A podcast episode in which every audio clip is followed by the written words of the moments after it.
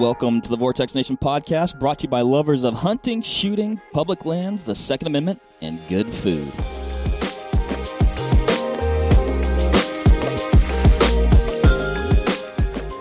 What is up, everybody? I have Jim to my right, across from us, repeat guest Rob Morell. We're talking today about tires. Why are we talking about tires, Jim? Not because cars are like your most favorite thing in the world, even though hunting should be. We're talking about tires because these are the things that take us hunting in general. You got to get to where you're going. For most of us, that's going to be your vehicle. And uh, it's a very important component. And actually, for me, I got a lot of questions today, not asking for a friend, asking for me. A couple years ago, Jim, I went to go hunt Montana and I didn't have good tires on my truck. Mm-hmm. Muckenhirn was trying to convince me that I needed new tires before I went. I was trying to squeak one last hunt out of them. I told him that when the wires stick out, that just creates more traction. Mm, interesting approach. And uh, I got a flat. Shockingly, Oh, got a no. flat. And we ended up because in our haste, we ditched my truck on the side of the road. I loaded all my. We had a couple vehicles. Uh, we loaded all my stuff on Buddy's vehicle, loaded to the gills, made it up, hunted for the week, and then uh, he uh, he had to go back to town to do some other stuff. So he actually bought me a tire with a wheel. What a guy. And, And then uh, that, uh, and then that old wheel and tire remained in your old F one fifty in the bed, taking up valuable space for probably the better part of a year and four months. I it think. was always at the ready though. you could always But look it at wasn't it as a ready. traction traction enabler on that rear axle too for the truck. sure a little extra Yeah, a weight. little extra weight it wasn't there. ready because it was still wrong, though. Am I am I mistaken in that, or did you get it fixed? So it was a fixed tire sitting there. yeah, no, it was fine. Yeah, it was fu- perfectly good spare. It was fixed. yeah, hundred percent. Okay. Yeah, it was good. I uh my I, I had yeah all the tires were for proper working okay, order. got it. So you had five Yeah, that worked. yeah, Okay, five that worked. So, but here's Um, the deal though. I bought new tires for that truck. Right. They were great You tires. did. You got general I bought general ATs. General AT2s. General Grabber AT2s. Yeah, and then I actually sold that truck not long. Somebody got a really nice set of tires with that truck. Sure. Now I have a new truck. I'm back to having essentially street tires on it. Hmm. Yeah. But I think, and Rob will get into this, I think what you need to realize is, and the reason we're talking about tires, Mark, you said it's one of the most important things. I would say, uh, Rob, and I'm curious your thoughts, it's the most important thing because even if even if you don't even have a motor at all in the truck, let's say there's something magical about that truck that you still enjoy having along with you, you can still tow it Okay. along with you. You know, you could tow it behind you, behind an RV or something like that, if it really meant that much to you, sentimental or something. But you got no tires. Bad news. I mean, unless yeah, unless you're getting a flatbed tow truck to take you across country, it ain't happening. It ain't going anywhere. No, no, those are the they in well, at least in theory, they should be probably the only parts of your truck touching the ground the whole way out there. highway. hmm Um, That's my plan. very, yeah, very very important. Um, Rob, what would you say? No, I'd agree. I mean, it's it's what's connecting your vehicle to the ground. Super important. Not super sexy, which is I think why people don't look at it a whole lot. Right? They look at adding more power, adding more suspension travel, or new wheels, even which wheels and tires, you know, are, are coupled together literally and figuratively. But yeah, tires are like I don't know. I've got this weird uh, excitement around them. Don't know maybe as much as uh, you know other people out there on them, but just something I for whatever reason have a fascination with, and it's something that like it's probably the single biggest impact that you can have by changing a tire to how your vehicle drives Yeah, and how it feels. And if you look at all the other things, there's a lot of you know that I talked about with power or suspension or handling stuff. There's generally multiple things you need to change in order to realize kind of a meaningful benefit. But tires is almost like you know day one. I mean, I hear people say this all the time. Holy cow! I just got a new set of tires on my vehicle. I can't believe how much better it drives. Yeah, mm-hmm. yeah. Well, your your fascination with tires is exactly why we brought you on here, and yeah, I think that that is so true. How many times do you have people, even if it's just let's say just noise, Mm-hmm. people get used to the drone in their car from old, tired out, dry tire, you know, dry rotted, whatever it is, tires. Maybe they're cupping or something's going on. We'll talk more about this, I'm sure. They switch to a new set, and all of a sudden they can hear themselves think Mm-hmm. while they're going down the road. Their gas mileage increases. The ride quality is is sometimes dramatically better. I found that especially in the case of the heavy duty. I'm going to call them out right now. Ford F350s Mm-hmm. and F250s. Those things ride like a bag of rocks. Yeah. You put you sound like from the factory. And I get it. They're big heavy duty truck made to tow stuff and all that. Yeah, I mean, but they- I mean, if you're need- not if you're not doing all the towing of you know giant uh, gooseneck trailers and things like that, you find that they ride terribly. And, and a lot of people I've known put different tires on them, and the ride quality is already just in that in and of itself so much better. I feel like uh, you know I've heard the analogy before. You know, people are like, oh, I got no new shoes for my truck or new shoes for my, you know, referring to tires as shoes. But then like thinking about it, you think about like the different types of shoes the person can put on. Mm-hmm. Sure. Like you could put on high heels. Jim, you wear heels a lot. That's not going to be very comfortable. Uh, you know, but you put on a pair stuff of here these. is supposed uh, to cover that up. That's why we have all these tables and tires in front of me.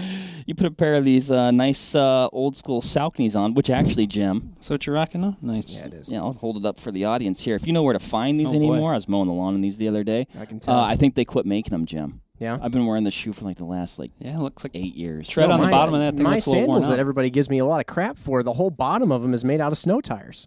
No kidding. Yeah, does look like recycled. a- They or- just cut out a yeah. yeah. They just cut a sandal out of a out of a snow tire and put some straps on it and send you on your way. It's kind of an My- interesting design because it's a sandal, so it's going to be pretty uncomfortable, like from a temperature In standpoint the snow. in the snow. That is actually ironic. but uh, interesting marketing. We're a little off topic. Sorry. All right. kind of. Somewhat. I digress. Um, but anyway, so if you're watching on YouTube, you'll notice that there are actually tires and wheels on the table. So I brought along some visual aids, and uh, and and Rob, you can help us break these things down. Now, what are we talking about? First off, like different types of tires that are going to be used frequently on trucks. We know many of you are probably dri- driving SUVs as well. Your hunt rig.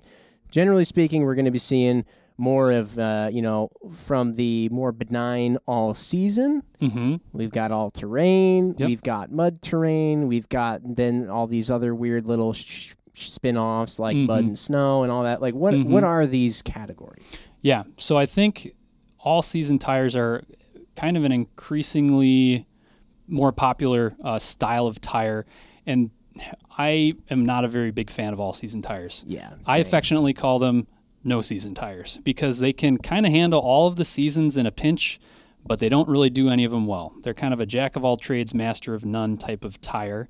Um, and I would say they typically work better in mild to warmer climates. They're really quite bad in snow. Um, so they're kind of more of a softer tire compound that'll do better in kind of moderate and, and warmer temperatures. I've had those on vehicles in the past. That's where they did okay. And then in the snow, they were not good, borderline. I won't say that they were dangerous. I didn't feel as comfortable or as confident driving with them. So that's kind of your all season tire. Then you've got an all terrain tire. And all seasons are primarily just going to be for on over the road uh, type of driving.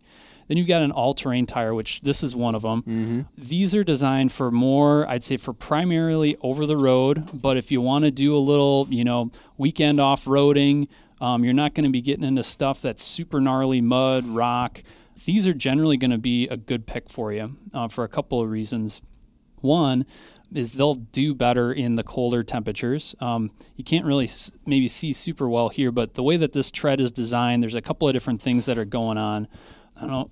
You've got so you've got what are these like little squigglies on here? They're called sipes, and so this works to kind of pump out any water or snow that gets down into here and kind of keep this tread block dry. And, Right. and yeah, those are kind of like the, the the skinnier little fissures that are kind of like not the main tread. right, right. Basically, instead of it being really big, giant, blank, uh, flat lugs on this thing, which we might see some of on that mud tire over Right. there, but yeah, you've got all these other extra little uh, little openings in the tread. I was Yeah. also I was also reading Jim uh, via my my printouts that on uh, a previous episode of Spaghetti Shootout, which a person can check out on the Vortex Nation podcast YouTube page.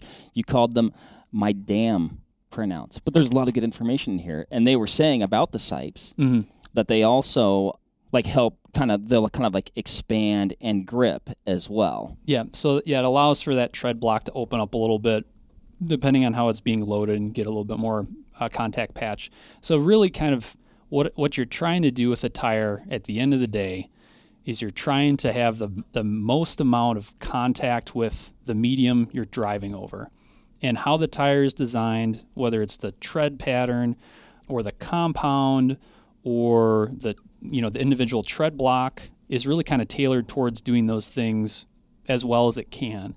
And then when you get into the kind of that all go back to that all season tire, it's really trying to do a whole lot across the whole width of the tire, and therefore you don't really have the ability to do any one thing super well. Yeah. These are a little bit better just because of uh, you have a little bit less variability um, and some symmetry going across from the middle down uh, to the outside.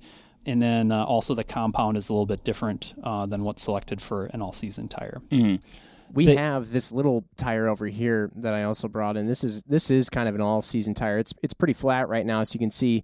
You know, for one, knowing that it's not designed entirely to be off-road a lot you know really soft you know this sidewall here is also really soft and easy to be punctured by things like rocks and other mm-hmm. stuff like that but you know this whole this whole tire all you got to do is sometimes look at the look at an AT uh, in an all season or sometimes you'll see A dash S mm-hmm. for all season yep. next to each other and you can just tell that there's so much more there's so much more heft to this AT understanding that people encounter yeah rocks and all sorts of other things that are trying to poke into the tire. So you got kind of a heavier, uh, thicker, meatier carcass here. For sure. And, uh, it, you know, inherently, I think, much like with optics, we find ourselves, we say optics are a game of trade offs. Mm-hmm. Tires are always a game of trade offs. You For know sure. I mean? And yeah. so you're probably going to, by stepping up to a more aggressive, meatier, tougher tire like this, you may see a decrease in things like your ride quality, your gas mileage, or you know just road noise, road, road noise, noise, yeah, yeah mm-hmm. other other little things like that. But it's because that you have consciously chosen that you wanted to put your eggs more so in the off-road basket, right? Right, for sure. And um, uh, comparison optics is a great one because I mean you're you're generally talking about trade-offs with field of view and eye relief or eye box and magnification and things like that. And tires are, are very similar with like tread wear and, and wet traction, dry traction, snow traction. You know, how well is it going to do uh, off road and things like that?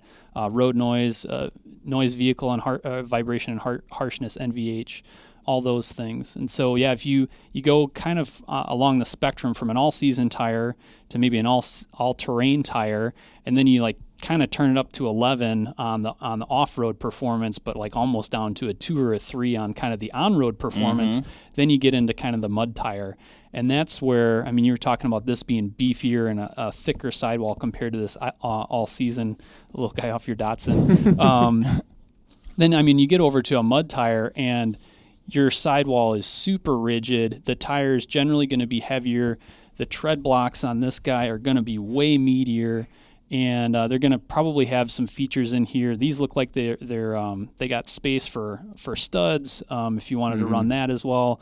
And the tread block here, I don't know if you'll be able to see it super well, but is way different than that. They're they're bigger, they're chunkier. You don't have any of the sipes in here, but again, this is this is designed to kind of cut through mud, maybe a little bit of sand with this rib here, um, but really kind of get through that stuff and get to the hard ground that's underneath. And then these tread blocks are um, are also they have a little bit of a draft angle in here. So these are, are what you'd call a self cleaning tire. And so as the, the tire is rotating, uh, the, these draft angles allow for the mud or or rock or whatever that gets stuck in here to again work its way out of the tread. Um, because if it gets stuck in here, you essentially just have a huge bald tire where mm. you're not going to be able to get any traction um, and get moving um, through the mud and, and, real nasty stuff off yeah. road. Yeah, not I mean not just that too, but eventually once you find yourself back on the road, you want that crap to get out of there as well, because mm-hmm. otherwise it's going to be imbalancing the tire and the wheel, and you're going to have all kinds of awful driving characteristics. Uh, with that in there as well. That's so. a good fun tip. If you feel your car driving super weird, your truck driving super weird, get out, take a look at the tires. You know, uh, again, not a very sexy thing, but if you see a huge rock like lodged in, you know, between a couple of the tread blocks, that mm. could be it, depending on you know where it is, um, how big it is, or how many of them are in there. Um, you know that sort of thing. So wheel balance is a is a huge thing, and you know we're kind of talking tires here, but I know uh, in Wisconsin, it a lot of it will depend too on your wheel design. But in Wisconsin, I once had a set of snow tires, and usually us folks around here up north, uh, a lot of us will get a set of you know cheapy uh, wheels mounted to some nice snow tires mm-hmm. that we just yeah, like these Steelies. Yeah, like some Steelers or something. You just you toss the whole setup onto the winter. That way you don't have to go into a tire shop and dismount your summer tires and mount up your winter tires. So I threw on the the winter wheels and tires. I got them newer for that car, and I hadn't used that wheel before. And the snow kept getting packed up in the wheels. Mm-hmm. And then some of the snow would fall out or melt up and all that, but then a lot of it would stay compacted in the wheels, and and I it was almost undrivable. Yeah. And not to mention unsafe too in, in slippery conditions because the car is you know their contact patch is constantly changing if you're vibrating like that, uh, which is very bad for grip. But yeah, so I I would always have to get out and I'd have to I'd have to with you know my hands like poke out all the snow out of the wheels in order to just be able to drive the thing comfortably. Um, so yeah, What a pain. What it was a pain. And And so it was kind of defeating the purpose. You're like, oh, I want this thing to drive better in the winter, and then you're constantly Right. having to deal with it not driving good. Yeah, and I was also kind of like, oh, this whole wheel and tire set will make it really easy, and it made it really hard. So yeah, Yeah. it's a pain. That's just life sometimes. Going back to what you were saying uh, earlier, Rob, the like talking about like the differences and the trade offs. You know, Mhm. I, I would have to think like because of that, when a person is selecting a tire, and it's kind of like the classic thing. What are you going to use it for? Like same with optics, right? Well, I need I need a good scope for deer hunting. Okay, well, what kind of deer hunting? You know what I mean? Yes. Like I need a good tire for hunting. Okay, well, what what kind of hunting? Like you like you said earlier, Jim. Do I need a good tire? That's my daily driver, and I'm gonna you know I need it to handle the gravel when I turn it into the parking area, or I'm gonna be only on you know gravel roads, Oh maybe a little gosh. bit of mud, or am I really you know overlanding, off roading? You know, in the mountains and mud. You know, like you gotta do an assessment. Can I can I give my rant now? talk about the assessment. Can I give my uh, make an assessment? Um, so and then Rob, by all means, weigh in on this rant as well. Disagree or agree, whatever. But I think everybody needs to do a really hard look at what they actually need their rig, truck, SUV, whatever it is, to do come hunting season. And it's it's been a really popular thing on social media these days for people to build out these just insane overlanding rigs. Um, you know, it's got a kitchen in it, it's got a bathroom, a shower, you know, the whole thing. I mean, you're basically fitting your entire house into a Toyota Tacoma, which we all know, of course, is a little tiny, uh, not real truck. Um, Shots fired. uh, anyway, At Ryan Muckenhirn. yeah, mostly at Ryan Muckenhirn. Anybody else with one? I, yeah, it's Have you ever heard good. about Ryan purchasing that Tacoma and like the painstaking, not painstaking, but like how selective he was down to the exact model and trim level of everything that He he, wasted wanted? all that time, and in the end, still got a Tacoma. Jim, you're, you're you're upsetting a lot of people out I there know, right I now. know. I know. I do will it- say I do this, it in like- jest. I do You know, though, jest. when I hear Ryan talk about that story, I wouldn't have done anything differently. And I mean, a- at least as far as the process goes, I maybe would have selected a different vehicle at the end of the day. That's neither here nor there. But it's like you hear that story, and it's like, well, this guy really thought through like did. what he wanted to do, what he with the truck, and like It's it's a and great. he loves his truck. he loves his truck. It's a great hunting vehicle. I will. So I, you know, I've got the the Tundi now. You do. You know, because bigger is better, Jim. We know that. But uh, man, on, on some of those you know small tight roads, stuff like that, a smaller truck can be def- an- a definite advantage. I'm not going to say that it's They're- not. Yeah, they're not. It's not a bad thing. They're not bad trucks. I just anyway. Uh, I I love to I love to. Rib We like to Tacoma. rib I like to rib Ryan. Tacoma guys and Ryan especially. but um, okay, so I think people though, you know, everybody's into the overlanding thing, and I think everyone gets a grandiose image in their head of like, yeah, I'm gonna I'm gonna go cross country and you know I'm gonna get to the state that I'm hunting in and boy about the time I get there man I'm gonna just hit the hit the trails. I'm gonna be off road for days and you know my tires my my tires won't hit the pavement for for days and you know I'll be doing miles and miles and miles off road hitting just crazy rock crawling you know sections and I'll be I'll be bahaing across deserts and things and it just it starts getting pretty awesome. I will agree. I would love to do that. If you if you know that hunt um, let me know because I'm going to build a rig to do it with you but um, in reality what happens is uh, especially for us uh, for us Midwesterners and East Coast folks, we hitch up our truck, we load it up with our goodies, we drive on pavement 95% of the time until we get there, and then we just basically go down a gravel road, which any tire, even this poor little all season over here, is made to be able to accomplish. We drive down a gravel road, we park in a parking lot, and then we uh, we do the rest of the all terrain and off roading mm-hmm. to our spot. And a lot of times Invest in a good set of boots. in, indeed, yeah. That, there's your real, uh, Yeah, right. your real off-road tire. But uh, a lot of times you run into uh, things where off-roading isn't even permitted in a lot of areas, or at Mhm. le- and, and not even to the level or extent that you think it would be. Sometimes you find a place that, yeah, I can off-road, but only on this trail.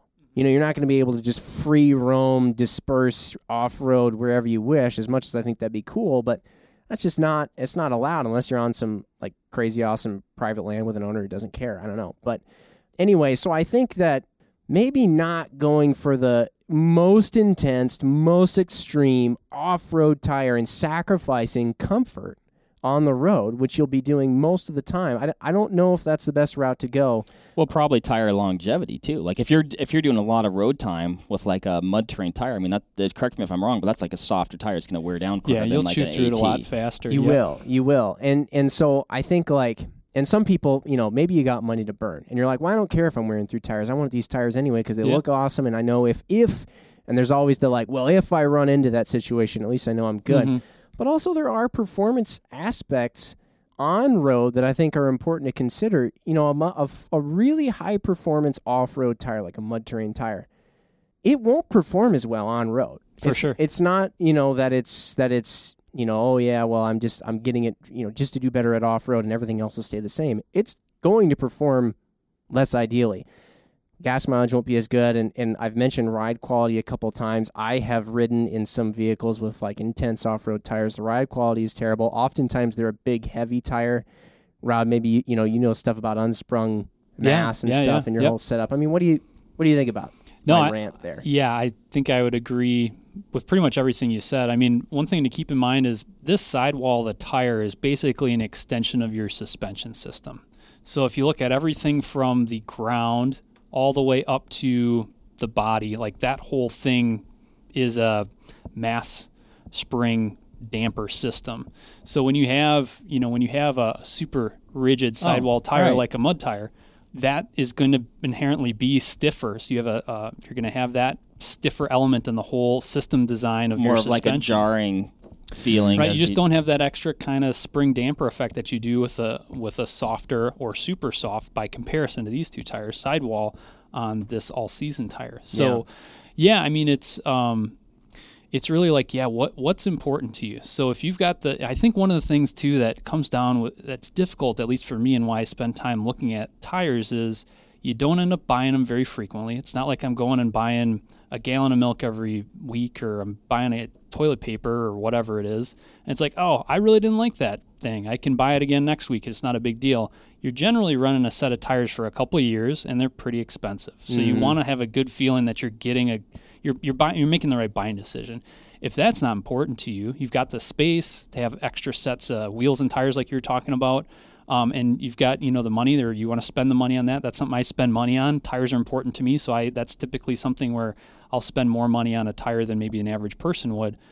Then i would say just get whatever you want right? And it's like have a set of mud tires and like if it's more important for you to be able to get out of whatever scenario you're in and you understand it's going to be a harsher ride it's going to be louder you're going to have worse gas mileage tires are going to wear faster like have at it and then when you're you know driving your truck every day normal just throw some all terrains on and run that way but Sure. um, It's kind of tricky though, too. Though, like even if you have that ability, like okay, for instance, like I mean, even like when I lived in Washington, like a lot of our hunts were three to six hours away, right? Mhm. So you have that three to, I mean, that's like an in-state hunt. You still have three to six hours of driving. right You know, you might be living in Wisconsin here, you're, you know, going out west to whatever state. You got ten to fifteen to twenty hours of driving. Right. Like you might want like it might be beneficial to have that more aggressive tire once you're there right. but you still got to get there You got to get there, and Yeah. that's that's, the that's what thing. i don't Yeah, know do and i don't have the answer for that. do you want to know? struggle or do you want to be uncomfortable or struggle for the 95% of your trip out to your hunt Mm-hmm. or struggle in the 5% where you're in a little bit more gnarly of a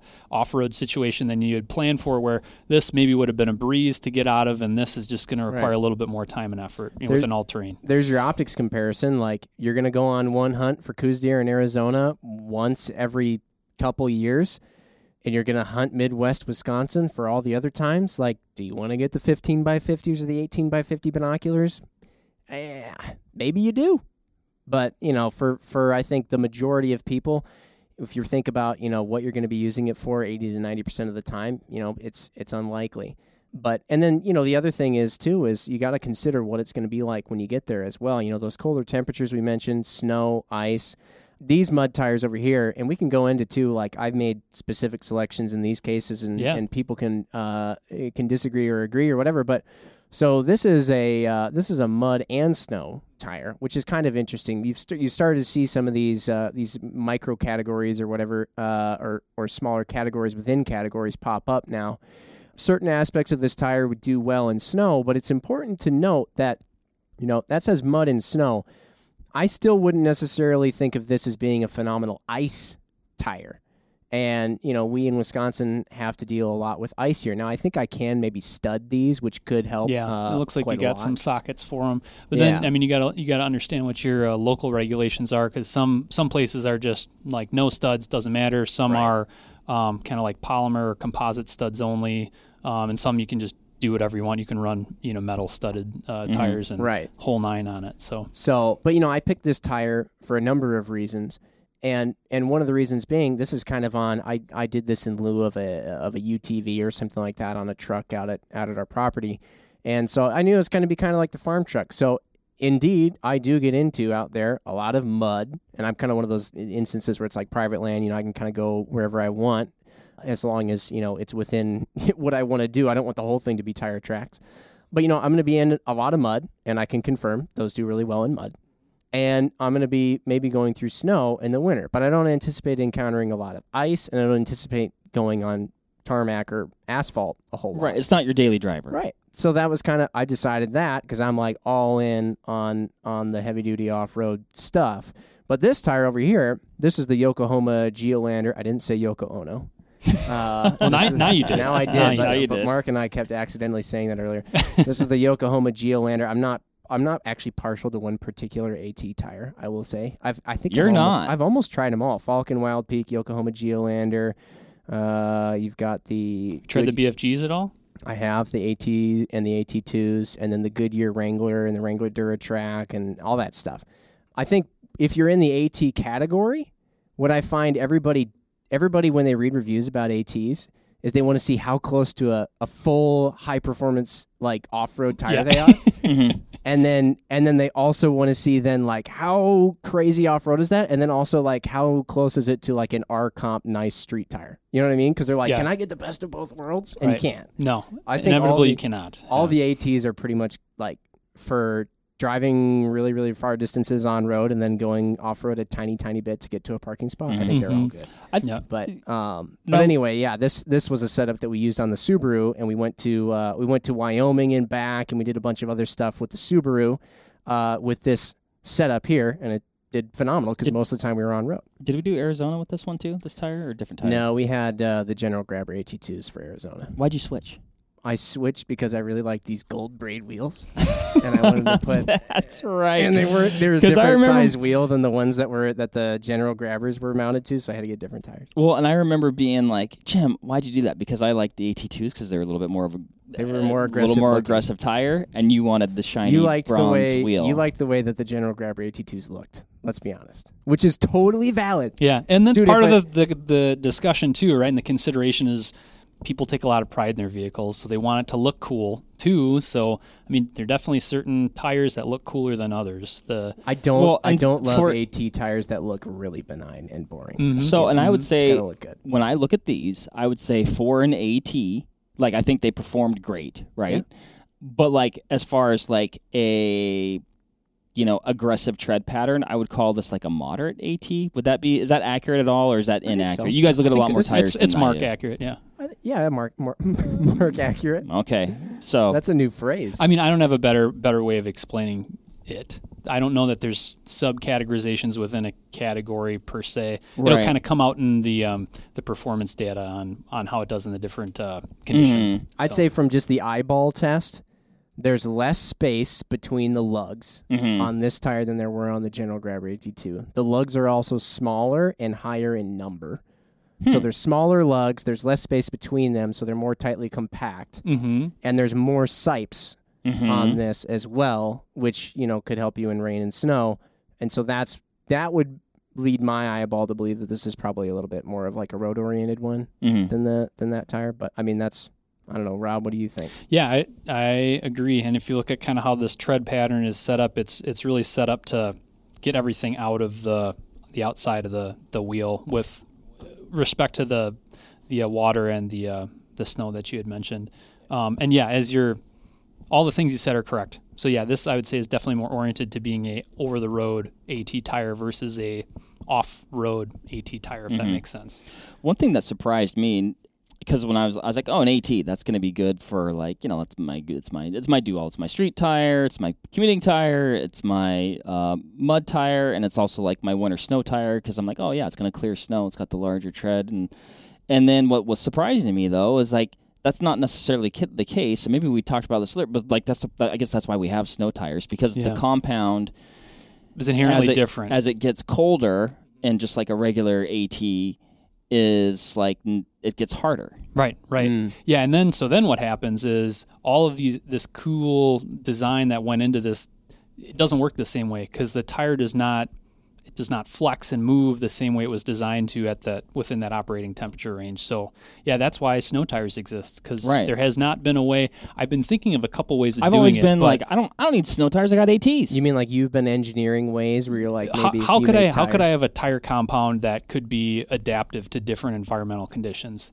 And I don't, I haven't come up with a way to do it in an economical way. Mm. And uh, I, and I'm sure there are much smarter people that are working at tire companies that have already thought of this thing, and it just hasn't found its way there. It's one of those one of those first order physics things where you just you kind of got to play the hand that you're dealt. When you're making a material selection on compound, you've only got so much range that you can work in where it's going to stay in that um, kind of pliable uh, yeah. state uh, before it gets either super soft if, you, if you're running a winter tire or snow tire in the in the spring or later spring summer months that's just you're just going to wear that down super fast.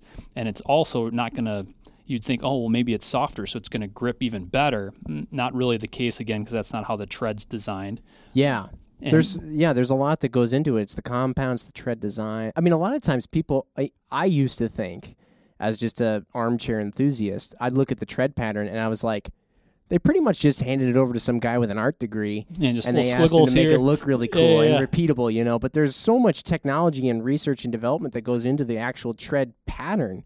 I mean, that's that's even mind-boggling stuff, you know. Mm-hmm. You you can't write tire companies off as just being like, you know, all they do is make these big rubber carcasses. There's so much technology and and engineering that goes into tires. It's yeah, I mean, it's unbelievable. When uh, when you really get into it, it's a it's a very complex kind of dynamic equation you're trying to solve because you've got all these different parameters that you want to design for, and all the different conditions, whether it's temperature, rain, snow, ice, whatever and it all the different vehicles, all the, the, different market. vehicles, load ratings, um, aspect ratios. I mean, you can go into kind of the the numbers on the that you see on the side of the tire, but it's like, yeah you might have a, a, tread pattern that works well for a certain width or a certain load rating, and then it's not going to be you know well suited for um, for others. Um, and then you got like how does it perform when there's stuff lodged in the in the uh, the tread blocks? How does it perform when um, it's un- unequally worn or unequally loaded? Um, there's just so much stuff that would go into it.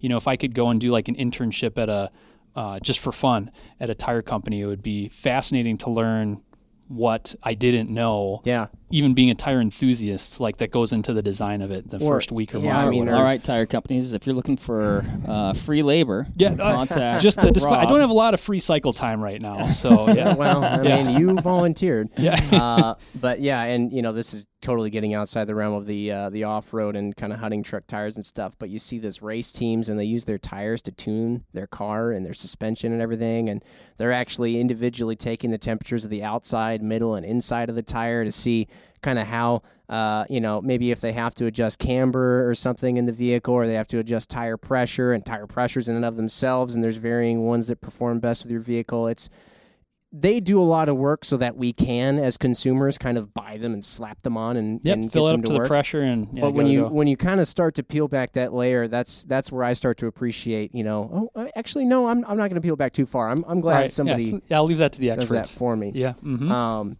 some of the things. So like, uh, th- this is just kind of interesting, getting into a little bit of the wheel and tire stuff as mm-hmm. well. And so eh, I don't know, maybe people are listening to this thinking like, well, just give me a recommendation on a wheel and tire. And I can't do that because of what we talked about. It's it's there is so much application specific.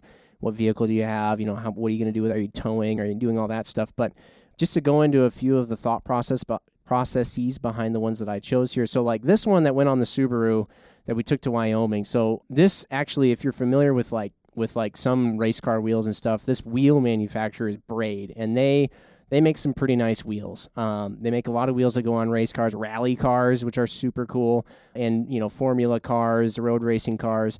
Uh, they're known for making wheels in any different type of like a offset and stuff that you might need, which is is a whole different topic. And they make really really strong wheels. So these wheels are actually the type that would go on a rally car, which is fitting being on a Subaru. That's kind of I thought it was really neat. That's Are that's, these these forged aluminum? they are yeah. And so Oh, you've taken a few uh, rally classes, haven't you, Jim? Uh, I have at times. Um, yes, and it is it is a lot of a lot of fun. But anyway, so I had these wheels, and I was like, well, let's put them on the Subaru. Let's make it cool. It's it'll be fun, even though we are going to do the road thing and probably park in a parking lot. But because these are such strong wheels, uh, they make them particularly strong for rally cars. They don't necessarily go for the super lightweightness. Oh. Uh, they don't want to sacrifice weight for uh, for strength, or you know, strength for weight, uh, whichever one. Uh, but anyway, so this actual setup here with the with the Yokohama Geolandar ATs on it is is kind of a hefty setup considering the size. So it's a 215 75 R15, which Rob hey, maybe uh, explain the numbers. which Rob. Yeah. So the first number 215 is 215 is the section width in millimeters. So that's basically how wide the tread patch area is. So Okay. this so if you're watching here, on YouTube, we're kind of just yeah. Yeah, if if you looked bit. at the car from the back and you just measured, you know, left to right how wide the tire was, that's pretty much what that is. Yep. Uh, so 75 is the next number here. What's that? So 75 uh, is what's called the aspect ratio, and that is the percentage of thickness of the sidewall relative to the width. Mm-hmm. So if you had a 215 100, that would mean that the sidewall was 100% of the of the width of the tread patch. So it's just as tall off of the off of the rim. Yep. It's just as tall to the edge of the tire as it is the tire Right. width. okay. You typically won't see that. That's pretty rare, yeah. Yeah, I mean, on uh, like street cars. But just to take it to the to the limit, that's what that would mean. So what what you what you see here with the 75 means that this tread height here or the sidewall height, excuse me, is 75% of the dimension of the this 215 tread width. got it. So um, so- multiply 215, which is millimeters, Yep. by 75%. And that's Yep. what you got. So the basically the the the thought here is bigger the number, the taller the tire is going to be. Okay. Um, More rubber. more rubber this way, and This that'll way, give you this way. generally like a more compliant, more comfortable um, for the same other you know, otherwise the same tire. If you have a, a tire a taller sidewall, it'll be a little bit more comfortable of a ride. Yeah. Um, and then the last number here, R15, um, is just saying that this is a, a tire for a 15 inch diameter wheel. Right. So interesting mix of metric and standard units It is for it is reasons silly. unknown, but that's what it is. And of course, much like optics with MOA and MRAD, and like our linear measurements with inches and centimeters, and like other measurements with you know all sorts of different ways of measuring the same things, you can also find tires in like a 33 by 12 and a half by 15, which is a 33 inch tire, and that's that's measuring basically ground to top of tire. Oh yeah. hmm and then you have the 12 and a half which is the width yeah so it's just it's it's all over but uh, i found actually on tacoma world forum i hey um throw a bone to the tacoma guys on the tacoma world forum they've got a tire size calculator Yeah. and it'll actually show you kind of what tires would look like side by side. You can compare tire size it's really nice. Yep. you just google tacoma world tire size calculator. But anyway so back to this thing. So the wheel was decided and then you know beyond that we had to figure out a tire that could go on it. So i had to do some uh, i had to do a little measurement and a little looking up on some forums as to what the forester could fit. Now this is also something you need to consider. I like on off-road cars i like a smaller wheel with a lot like fatter looking rubber from a side profile. I think Jim, it looks neat. You're going right into what I was wanting to talk about next, and actually, my question with that, and maybe you're probably going to get into it right now, is like, well, a lot of people choose tires or choose wheels. Like, you know, you want your wheels to look good because you like them for this reason, and, and some people love a really big wheel sure and like a skinny small tire, or maybe maybe you're even forced into that smaller tire, A thinner sidewall. Sometimes, thinner yeah. sidewall sometimes because you have that really big wheel. So what's optimal there? Say what you're going to say, and then maybe answer my question. Well, I, so it's it's it's my opinion on aes- aesthetics. First off, 'Kay. I like to see more rubber from a side view when I'm looking at more of like a, a an off road type vehicle. I do think that tends to be what you see most commonly on off road vehicles, and I'm only going to be able to speculate because we live in Wisconsin. I don't get the chance to off road a lot, like people out west, maybe Arizona, Utah, Nevada. I think that's what you see a lot because you tend to get a lot more of this really meaty sidewall. You're still getting a nice big tire, which can give you uh, a number of benefits. It can give you better ground clearance. It can give you better ability to go over large obstacles um, and stuff like that. Um, I also think it maybe has something to do when guys air down their tires. That's a, that's me speculating, but I think that if you've got more sidewall, then you can air down your tires, and therefore you kind of look at tires like feet, and think of feet like think of think of having your foot jammed into a little like track racing spike. It's real, just like you know, uh, mushed in there. And then do you want to go rock climbing with that? Versus if you could have your feet basically be like bare feet, and of course you know, minus getting cut by rocks and stuff. But if you had like monkey feet and you could spread your feet out and grip onto stuff. Like if you've got all this sidewall and you can air your tires down and make this huge contact patch that can kind of undulate over obstacles, I think that that helps. That's kind of at least my That might be like a, a fun follow-on topic if we like a get any interest in this. It's like, yeah, we could do like a next level, Yeah, like like, a tire design. level. Yeah, yeah. Um, so we're still going to stick tire 101 here, but uh, but anyway, so that's you know for me and what we're doing, it's kind of aesthetics.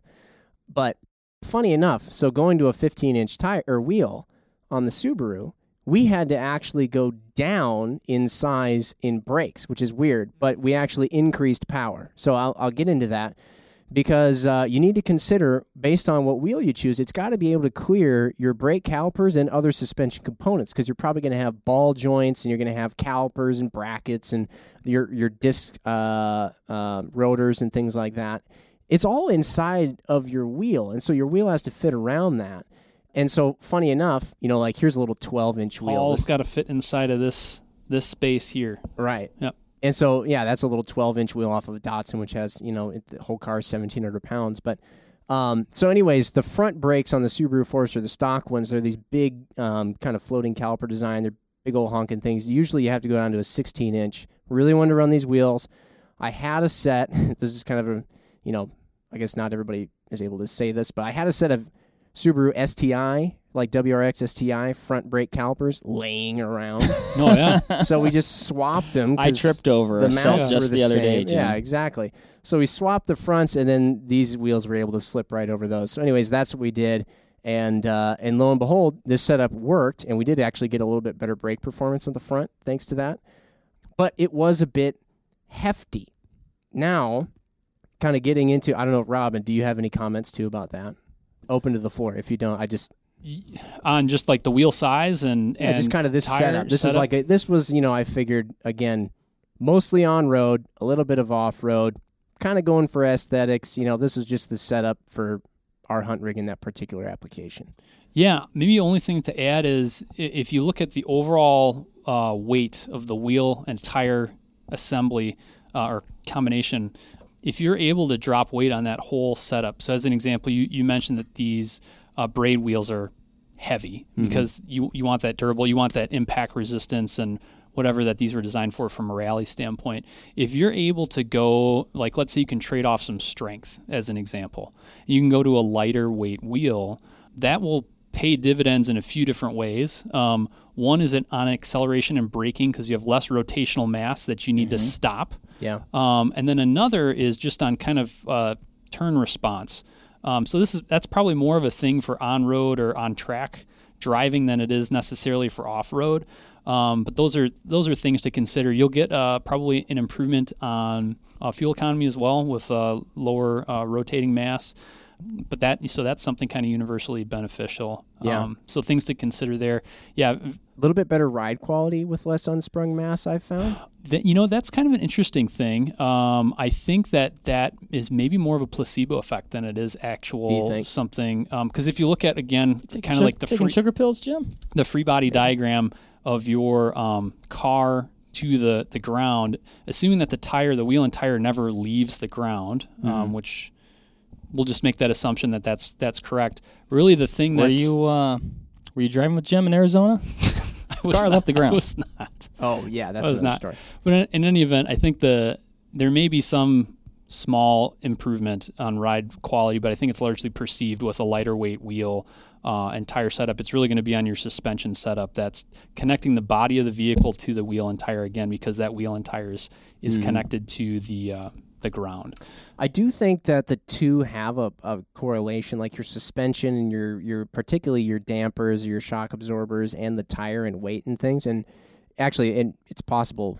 Well, it's possible that you're being polite and you're saying that is absolutely true, and this isn't even an argument at all. But like, because I've seen sometimes in cases where people put on these big old meaty bad boys on their car, right, and they don't do anything at all to the suspension. They got these old worn out shocks and things. Right. And maybe in this case, the wheel is slightly leaving the pavement. Ev- Eventually, it does wind up because you get what we, we referred to earlier as this cupping. This happened to me as a high school kid with a Jeep Wrangler and 33 inch tires that had no business being on that car. Yeah. Now, 33 inch tires find themselves on Jeeps all the time. I had a, a 99 Jeep Wrangler TJ.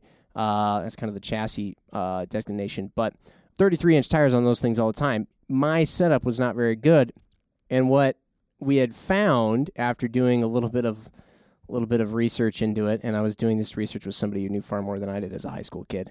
But was that essentially the shock absorbers were doing a very good job keeping up with all that giant heft and weight out there? And of course, I'd probably had geometry change with like low offset wheels, and they pushed the tires way out there too, which didn't help. But the wheels eventually were skipping, like as I go down the road. And of course, as they did that, each time they hit the ground, they would kind of chuff a little bit of the Yeah. uh, of Yeah. rubber off, and so they were wearing in a in this fashion that looks a bit like if you saw the big lugs on the side, they kind of looked like they were getting scalloped out. Yeah. And then of course that worsened itself over time, and again the shock absorbers couldn't keep up, and so the the tires were sort of probably microscopically skipping down the road and just hmm wearing themselves away. And I did wonder sometimes if that was because I had this just big honking setup and I didn't do anything at the time to the to the suspension. It's Yeah, just- that's interesting. That of course, be, there's alignment too that could have been Yeah. play. Well, so like uh, I've seen similar things happen. So my old Buell Blast motorcycle that I had was my first first motorcycle. I did a bunch of work to it, so it, it didn't happen on mine, but on on the factory bikes, um, because there was no compensator on the um, on the rear sprocket at all. Basically, and it was it just a single cylinder. Uh, it's like a half of a Sportster motor. There's essentially these micro pulses that had um, from the engine through the transmission that had no way of essentially smoothing themselves out. So you'd have this micro stutter event that would happen on those Hmm. tires, and it would cause them to wear prematurely. And in a very Um, odd fashion too. Yeah, sure, yeah, like exactly. Unexplainable. Yep. And then yeah, so that is interesting. that might be a fun thing to go through. The uh, again, if there's interest on kind of going through the the uh, free body diagram on kind of what the whole vehicle system looks like. Right. That that might be like a dozen or so people out there that are interested in seeing that, but might be fun uh, later on or offline for us to do that. Yeah, but uh, but going over to the big mud terrain tires that I have over here. Now this is actually, and people can totally give me crap for this because this is on a Toyota Hilux, a right hand drive, which is essentially like a Japanese Tacoma, but But that kind of makes it even cooler, but it's right? got it's got the heavy duty fully boxed in frame. It's not that little Mm. U channel little sheet metal frame like the Tacoma had. Anyways, no, you guys can give me crap for that. It's fine. But in this case, that car is very underpowered. I don't have one of the cool diesel ones. I got one of the little gasser ones. Very underpowered.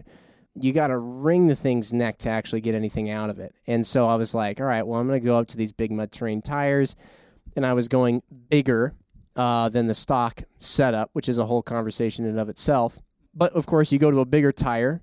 If you think of the tire as a lever, you're making the lever all the way at the outside a lot longer. So, Rob, I'm sure you know the science behind this, but basically, uh, then that requires, in order to get moving, it requires more force. Yep. Right? Yeah, you're spot on. Yep. Granted, I would suppose it maintains momentum maybe better. Yeah, it would. You probably have a, a little bit better angular momentum, but then a- again, you're going to have you're going to pay for it on the back end with braking, right? So if you, you maybe have more, I guess, freewheeling momentum if you're coasting, but then when you want to brake, the brakes have to work harder because you got a, again that longer uh, lever to work against you Sure. because your your brake's still the same size, right? Exactly. Yeah, and they're they're not great now. uh, Now that I've done this, but I did try to go. So what I did was I looked for the I looked for the lightest weight setup that I could find Of mud For- tires. and and wheel. Okay. And okay. so, sure. uh, conveniently, Toyota pretty much because they're still making the same truck now they were making 30 years ago. Um, they haven't changed the wheel bolt pattern for it to go onto the lugs. Nice. Uh, and they haven't changed a whole lot of other stuff, even the hub size. So I could buy wheels and tires that were designed for a 2021 TRD Pro Mm. Tacoma, and I Mhm. could slap them on a 1990 whatever Hilux. So anyway, I looked for the lightest weight ones possible. These are Motegi Trail Light wheels. I think that they're probably like these are a these are a big old. If they're not if they're not forged, they're definitely like flow formed or something nice like that. Mm-hmm. These are a big old hefty, strong rally wheel. These all they have to do is basically you know Those are probably get me around a farm. They're probably cast, Mm-hmm. but they're like twenty one pounds for a sixteen inch off road wheel. Which is Mm. pretty light. I mean, you won't Yeah, find any other Yeah, uh, yeah. wheel in the category that light. I, I couldn't. And then the the Evolution, these are Cooper Evolution MTs, and they're a mud and snow tire. They were lighter by every other mud terrain, or than every other mud terrain. By I think the next closest was ten pounds heavier. That's a tire. lot. So those are like forty eight pound tires. Yeah. So all together, that wheel and tire combo, which seems really heavy, but again, when you compare it, this is the lightest possible combo that I could find at like 69 and a half pounds per corner. Yeah.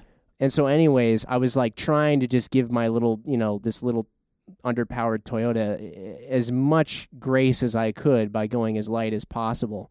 And it's actually proven to be okay. Like my Yeah. braking isn't as good as it once was, my ride quality I found to be just as good, if not better. And uh, and overall, the gas mileage I haven't really even noticed actually surprisingly a huge difference in.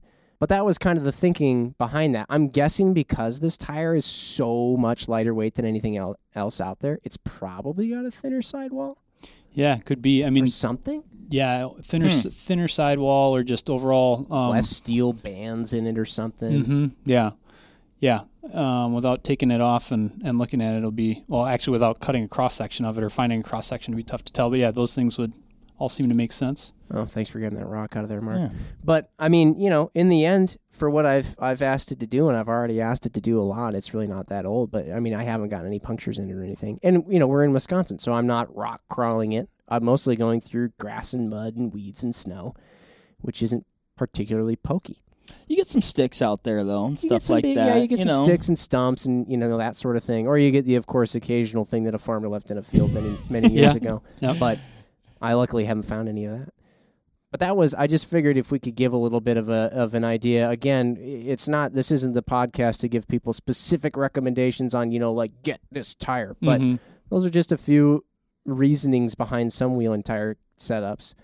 Going bigger, like and everybody always wants to go like, yeah, how, what, what's the max size tire I can throw on this on this truck? you Right. know? And a lot of times they'll want to know like without lifting it or like Mhm. with only like a one or two inch lift. Oh, thanks for getting to my next two questions, actually, Jim. Yeah. yeah. Rob, have you have you I know you're kind of more into like the, you know, road cars and stuff like that. You Mhm. you did thankfully do some research on off-road tires for us prior to this, but like what do you think about when people start messing with the the size and things of of tires uh, and and even the wheels changing things like, you know, offsets and backspacing and Mhm. size of wheels and Yeah. all that. Like what what do you think about that? I think I think you. I mean, it's your car, and generally speaking, as long as you understand kind of the trade offs that you're making, you'll probably be okay. What you'll find is, depending on who you're taking your wheel and tires to to get mounted, they won't mount them. So some some places have like a specific deviation from OEM standard that they'll allow for you to Mm. run a different wheel and tire size in order to still be within kind of an acceptable margin of error so that you have accuracy on all the things that are important when it comes off of the production line without getting into too much specifics there. So so that's important from an overall diameter size uh, or diameter standpoint for for the the wheel assembly for the tire essentially. Um, when you get into different things like offsets, back spacings, uh, widths, things like that, just the things to understand there is that's probably going to change how your car or truck drives. Um, it's going to change where the center of gravity resides on the wheel and tire. uh, and kind of on the whole suspension assembly. So depending on what you're trying to do, it might be beneficial. If you're trying to go for a, a specific look on your vehicle, that's all good too. Just understand there's probably going to be some driving uh, performance trade offs that you're making for those aesthetics. Like mm-hmm. I'll see guys that run super deep wheels and they look awesome. You know, you can almost sit like on the inside of some of them, like some older muscle cars or some trucks will even run really deep dish wheels. And um, that's fine. You're just essentially if you if you don't have the offset of the wheel, so basically um, where the the wheel hub is or where the wheel is bolting to the hub on the on the vehicle, if that's not also properly taken into account, you're going to have a lot more poke for your wheels or for your tires sticking out. So they'll be outside your fenders, which can be problematic for like throwing debris at other cars or just uh, can get you pulled over. Can get you pulled over. Um, if you have a really bad, um, if you have a really bad uh, situation and you don't have enough suspension travel paired with that, uh, you can basically just wipe out your whole fender of your vehicle. I've seen that happen. That's a real treat uh, for people to, to fix that like one. Bump stops or something that are properly adjusted. Yeah. yeah, yeah, exactly. So like all that stuff is it's just kind of like as long as you know what you're getting into, generally you'll be okay but you got to understand kind of what the I guess consequences legally, performance wise, aesthetically are for kind of doing those sorts of things. Potentially safety. Safety, yeah, safety is a big one. Uh, I mean, that's one of the things too. I think back to the I think the first podcast I was on, I recommended that people take a look at their tires, and it was like, yeah, you know, it's like check your tread depth. check your tread depth, man, and uh, it's important, especially once you get into more adverse driving conditions. I mean, hydroplaning's not fun. I've had that. Ha- that's mm happened to me one time. That's no bueno. And then just driving in the Midwest up here, you get into some some gnarly snow events um, or ice events, and it's like, you know, you lose control of a several thousand pound hunk of steel all of a sudden, and uh, it can get pretty pretty sketchy. Um, yeah. So, anyways, yeah, tires are like, again, not a very sexy topic, but super important and. Um, uh, for me enjoyable when you can really just have a, a, very nice driving experience by having a good tire and and you're safe yeah. on doing it too. So and and have better performance. So I'd say what I've what I've found is that generally speaking, again, for the use case that most people find themselves in for a hunt rig, your truck as it came from the factory is probably capable of handling it. Let's say you've got, you know, a four wheel drive pickup. Is probably capable of handling it maybe sands the tires because maybe they're more street oriented tires. And even then, you know, you got to evaluate okay, am I just going to drive down a gravel road and park in a parking space? In which case, you're probably fine altogether. You don't even need to change anything unless you want to change for aesthetics and all that stuff, personal preference. But if you're strictly speaking, like, I'm worried I won't have the performance, then at least upping to like an all terrain, and they probably make an all terrain in either the same tire size that you currently have mm-hmm. or or the truck that you got came with a mild off-road package, so to speak, which mm-hmm. basically just kind of had like an off-road tire, which which if it's any different in size is is got to be very marginal at all, unless you're talking about like okay, I have a a base base base to- Toyota Tacoma and I'm gonna like try and put the TRD Pro that's thirty five thousand dollars more. I'm gonna try and put all that stuff on it. But that's what I found. Like it, it, you should if you go to just to an all-terrain tire in a similar size, you should be able to tackle whatever you're trying to tackle. But if you start going bigger, and this is what I kind of what I'm getting at, I've seen too many people make a lot of they're really trying to save money ultimately. They've got a tire in mind and they've got a look in mind that they want to achieve because they're like, yeah, I want big old tires, man. And then they start doing all these uh, these kind of like cheap tricks to make that work. And then in reality, they've kind of got the look, but everything else had to suffer for it. And, you know, again, if that's your personal preference and you're going for an aesthetic, then great, I won't stop you at all. But if you are that guy who's really genuinely concerned about performance, like, just in, like, your truck will probably get it done as is with maybe a mild upgrade in tire. You don't need to go bigger. Because, yeah, otherwise, once you start doing, like, hockey puck spacers and yeah. you're doing, you know, like, like cheap eBay spacers on the wheels to poke them out further, and you're you know you're doing all these weird lifts, you know, you're you're doing body lifts and stuff like that. You're just doing to try and squeeze these tires in, and then and then every time you go at full lock with your turning, you're rubbing your tires on the fenders or you're rubbing them on something else important. You hear all that, you know, when you try and turn in a parking mm-hmm. lot. uh, or worse when you're off road and then your suspension goes into like you know it goes into droop or it goes into bump where your wheels are kind of up and then you're trying to turn at the same time and you're just shredding your fender liner like Yeah. you're just causing more headache for yourself than you need to. And again, if if performance and just getting where you need to go is your primary concern, I don't think I would I'd go through all that. But it looks good, right? You know, it can look really good. I've seen some really good looking trucks that when you actually look underneath, you're like, that's not gonna get anywhere. uh, Yeah. but there is there is a whole lot of stuff that goes into uh, into off roading. You know, there's people who know far more about off roading than I mean, you know, than any. I mean, I probably haven't even met them. They've forgotten more than I know. But you know, you can you can get into all of it. I don't know if people want us to, or if they want a two two hundred level thing on tires specifically, or if you know you start getting into like suspension and you know differentials and locking this and that and all that stuff is kind of interesting. But Yeah, for sure. I'd say let us know. I mean, I'm intrigued by tires. You know, I mean, Rob, you kind of like, oh, it's not a sexy topic. I don't know, man. Like, people spend an awful lot of time, put a lot of thought into their tires and how their tires look and how their tires Yeah. perform. yeah, I, I think it is a pretty sexy topic, actually. I suppose. When you put it that way, yeah, it does. It can re- really change how your vehicle looks, and that's sexy, right? Exactly. So I've come full circle on my position, or 180 on my position. Tires are so hot Heavy. right now. Yeah. Rob. Uh, Rob, if you were gonna get a if you were gonna get an off road rig or a, a four wheel drive rig of some sort to take hunting, Mm-hmm. and you were you know gonna outfit it with some neat. Well, first off, what would it be? I don't know. Maybe you actually have that. I'm not sure. But what would it be? And then you know, like what kind of tires are we talking? You know, I've been pretty happy with BF Goodrich and kind of their tread design and, and things like that. So the, the models that you mentioned would probably be what I'd go with. Um, and I'd probably go with something that'd be a lighter, a, on the lighter wheel side. Um, I wouldn't be doing anything that would be super aggressive from like an impact standpoint or anything like that. So I'd, I'd want to have a little bit more available torque with a, just a lighter wheel wheel and tire setup. But then, yeah, th those BFGs have been pretty good um, from from what I've researched and, and looked into on, on probably what I would go with. They are pretty pretty baller tires. Yeah, and they look great too. yeah. So there's that element of it, right? What what would they be on for you? Like what vehicle? I'm not really sure. I didn't mean to put you on the spot. Sorry. No, it's like it's a very personal topic. No, um, I, I don't know. I have to think about that a little bit more. I think. Yeah. Mark's got his his tund Tundi is what I, I've noticed you call it. Is that what it, is that kind of like what tundra enthusiasts call it? It would I make don't sense know. to me, Tundi. Maybe, maybe not. Maybe I just said it. Maybe somebody said it to me. It stuck. I don't know. But I like it. I've been like I loved my 150 as much as everybody in the social Yeah, media department that for a while, tried right? Mm-hmm. to sell it. I loved my 150. I loved the 150 that I had before it.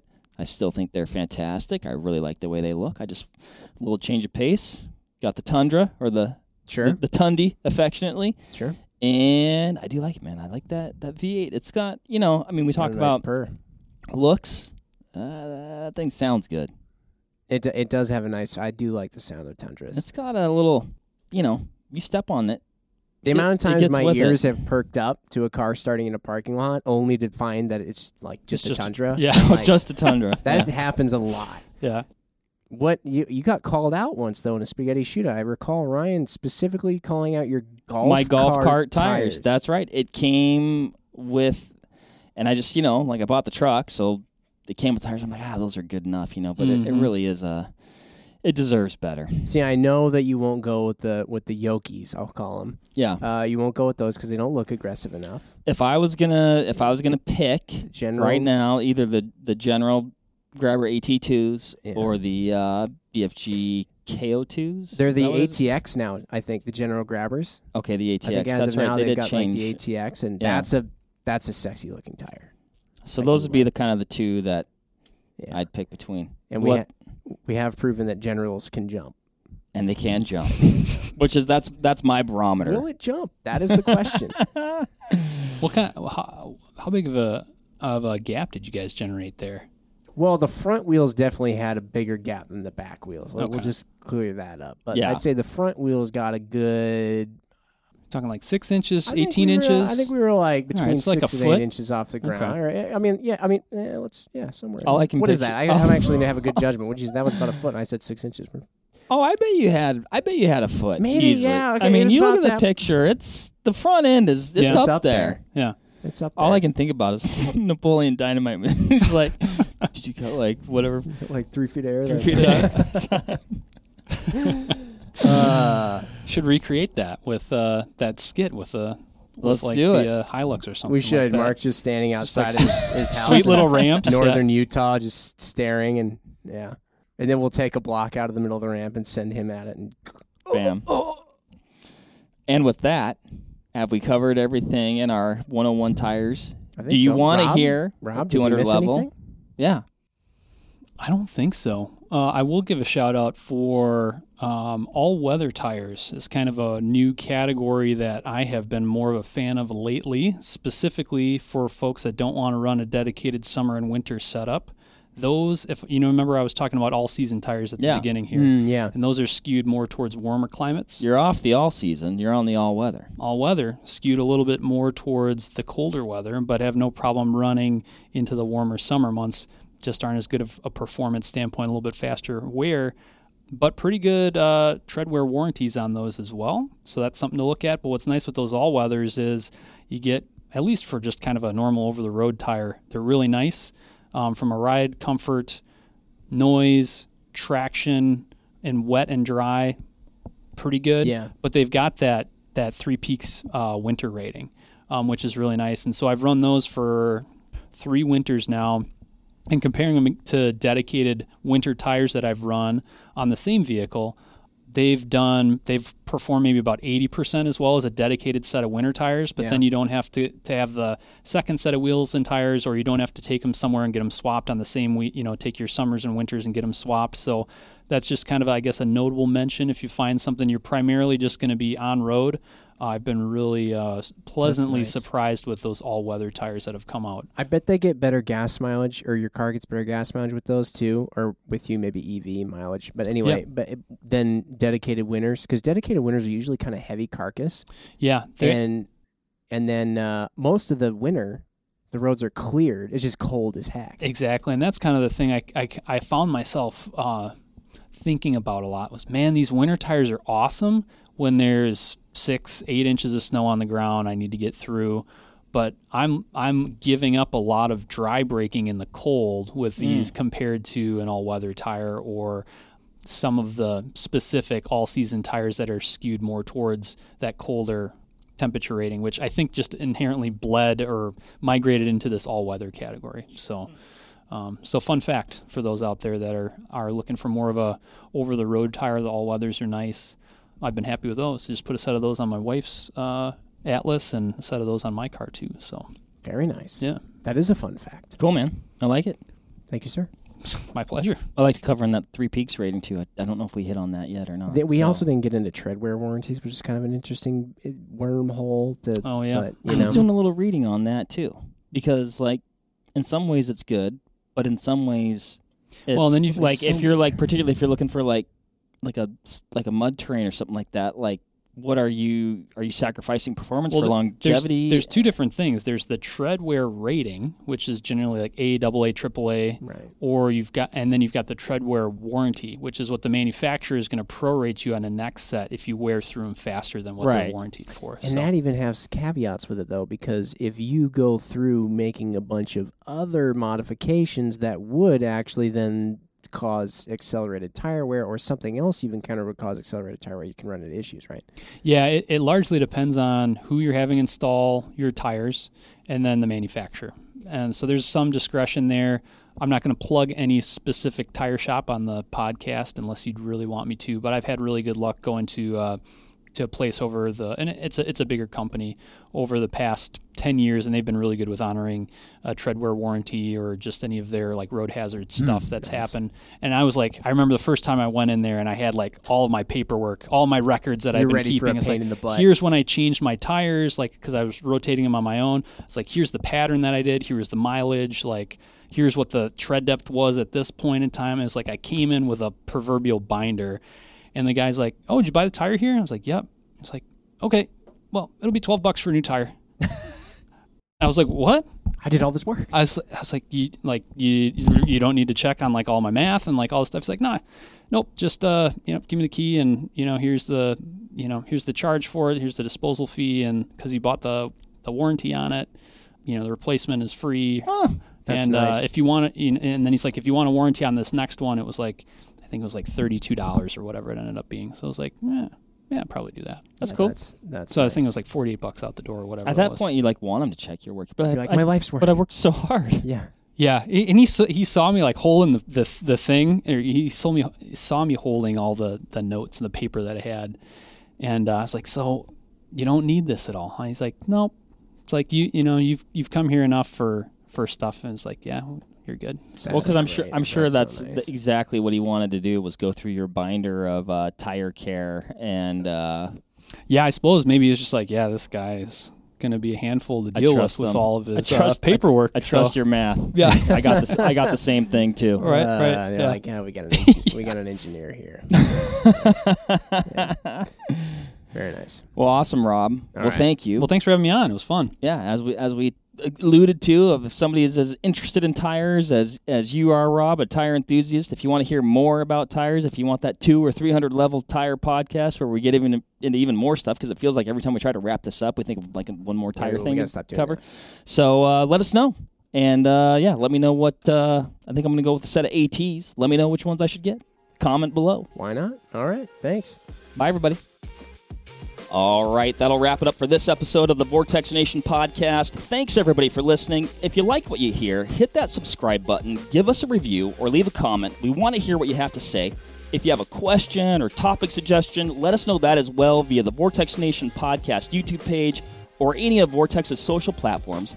That helps us cover exactly what you want to hear so we can provide the best information to help you with your hunting, shooting, and related activities and ultimately enjoy them to their fullest potential. Thanks again for listening.